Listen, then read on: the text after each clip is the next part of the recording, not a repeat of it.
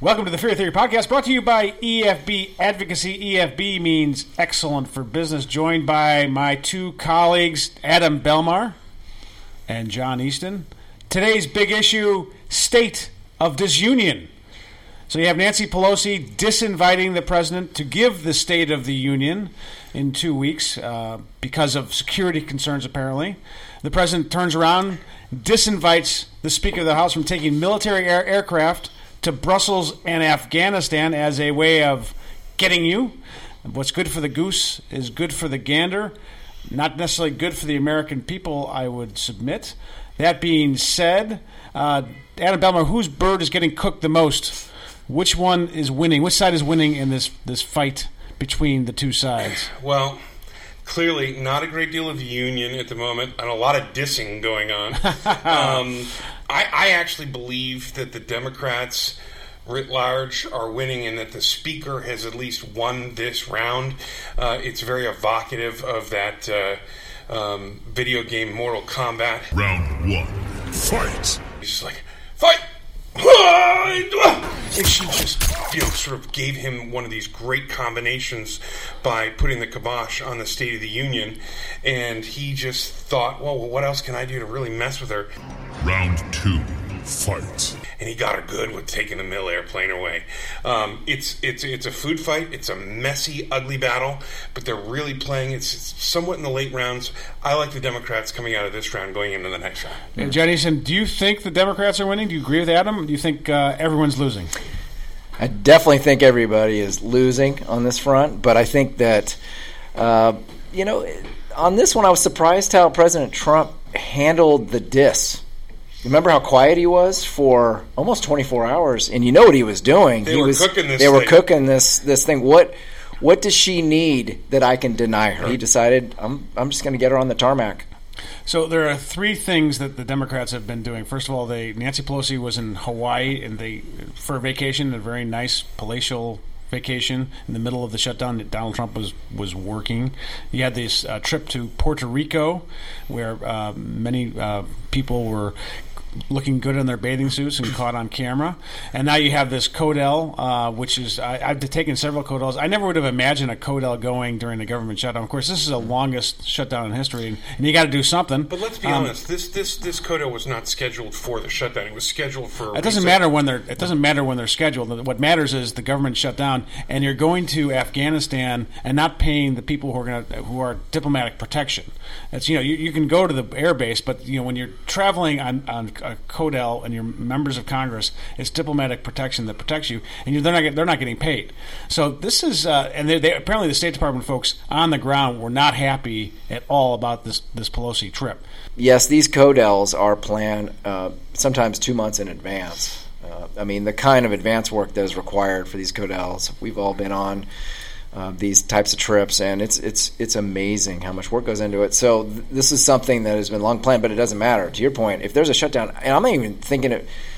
I, you know, I should be thinking about the people on the on the uh, ground abroad, but when you have all these folks that are furloughed here, eight hundred thousand is that is that what we're talking about? I don't know how many government federal government workers. You can't just start traipsing around abroad. I think either Nancy or Donald are watching the Fury Theory because last week you asked us when will this shutdown be done. I said I hope it's going to be done by the State of the Union, and they realized well that can't happen. They were watching the show, so they started kicking it out. But what they realize now, and this is really I think important in the optics of all of this in the theater, the next date out there is clearly. Michael Cohen's testimony, which is currently scheduled for the 7th of February. If this is a distracting, obfuscating um, bauble that the president can wield to his advantage to keep us thinking about whatever and not looking at the other thing, keeping this this this furlough, this partial government shutdown going past the 7th, or at least until Michael Cohen comes and goes, might be another inflection point for how long this could go on. So, John Easton, thinking about the political parties themselves and the strength of the political parties and how this kind of long, drawn out shutdown, it's an, it's an effort by both political parties to gain some sort of political advantage going into the next election. To, to Adam's point, you know, Donald Trump has some very big liabilities. The liabilities being Michael Cohen, the Mueller investigation, um, and the Republicans who are associating themselves with the president are, you know, really kind of betting that none of that matters. Mm-hmm. Uh, on the other hand, you have Democrats like uh, AOC. Um, and others are kind of winging out, uh, saying all kinds of crazy stuff thinking about the, the strength of the two political parties in, in this battle, which one do you think is the stronger party? Oh, I think that uh, it's the Democrats right now. Um, I think that they are they are more unified. I think Republicans um, are in this very every day. It's this unpredictable mode. Every political well, the political parties they love a devil. They love a political devil uh, that they can rally against.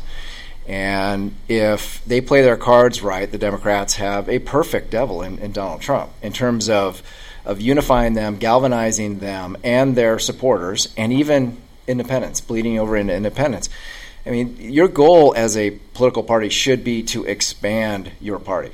And with Donald Trump at the helm, um, yes, does he have a passionate core? Yeah, he does and um, it was part of the reason why he was elected. But he also got non-Republican folks that were tired of this system, tired of the dysfunction, tired of the the, the typical politician. Okay, so you go, you go into this uh, cycle, and I just feel like um, the Democrats, if they don't overreach, they're in a in a better spot. I mean, look back at Bill Clinton and Newt Gingrich. Bill Clinton was in the in the ash heap and he was able to resurrect himself for a lot of reasons, obviously. But one of the reasons was Newt Gingrich overplayed, was out there too much, made it about himself all the time, and ended up um, playing some pretty bad strategy, and it it ended up just resurrecting the president. So it's sort of flipped. Obviously, you're talking about a president versus a Speaker of the House. Well, right now, Nancy Pelosi looks pretty darn strong and, and pretty savvy, and Donald Trump right now is not expanding his party.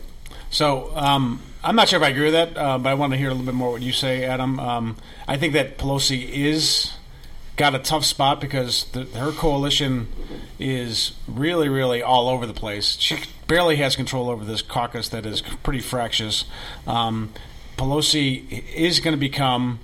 Um, she's not going to be Newt Gingrich, but she's made some mistakes and gotten away with them, I think, because of the media let, let her off the hook. Um, but what are your thoughts?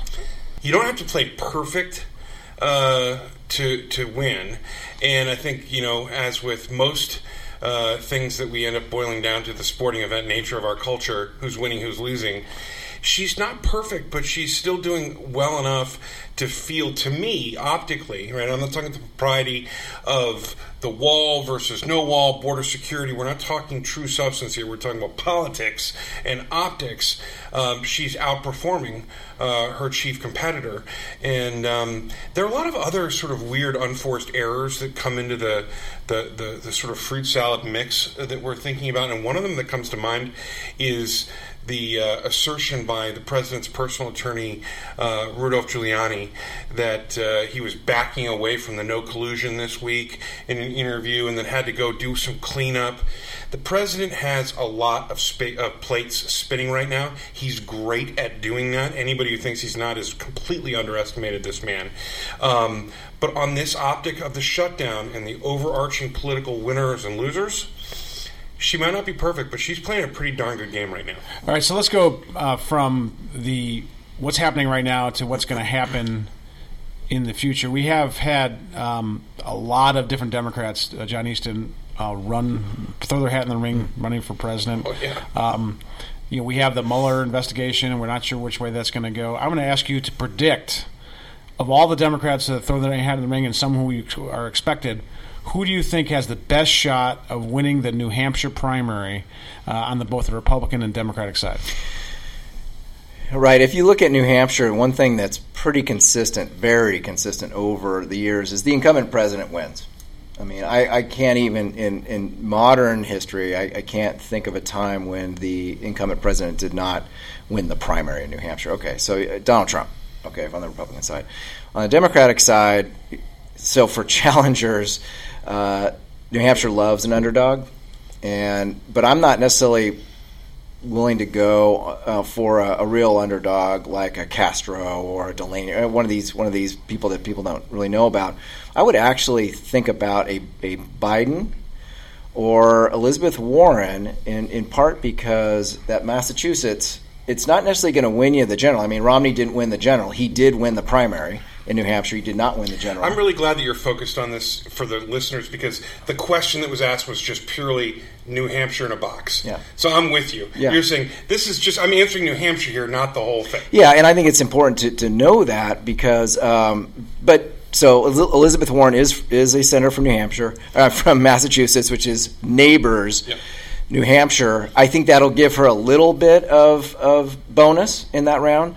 So I would go Biden with a slight edge, if he runs, of course, and uh, Warren, um, close second.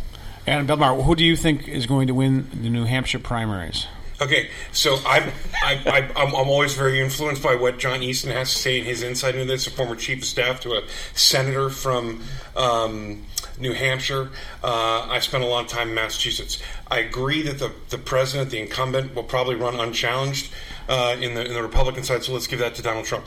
I, I'm really interested by what you say, and I want to think about it more and unpack it. But without having done that, I'm going to go contrarian and say that I think New Hampshire right now, if I had to pick it on the Dem side, is uh, the senator from Vermont, Bernie Sanders, who's likely to run again, or Beto O'Rourke. And by the way, uh, Bernie Sanders crushed Hillary Clinton in the last yeah in primary in the in the 2016 primary. Well, uh, I we've surfaced all the right uh, answers. Uh, ultimately, I think it is going to be Donald Trump unless something catastrophic ha- happens, which you never know. It's always possible. He might decide not he wants to run again, and then all bets are off. But I think you're right. The and if there's not if it's not um, Donald Trump, then it's going to be Mike Pence. Um, on the other side of the uh, aisle, um, I think it's going to be Beto O'Rourke. And I say that because I think that Warren and Sanders are going to knock each other out. I think Biden's way too old, and I think the Democrats want someone younger who sounds a little bit Hispanic, but is actually not. um, and that's my, my prediction. Um, thank you for joining the Fury Theory podcast brought to you by EFB Advocacy. EFB means excellent for business. Yeah, baby.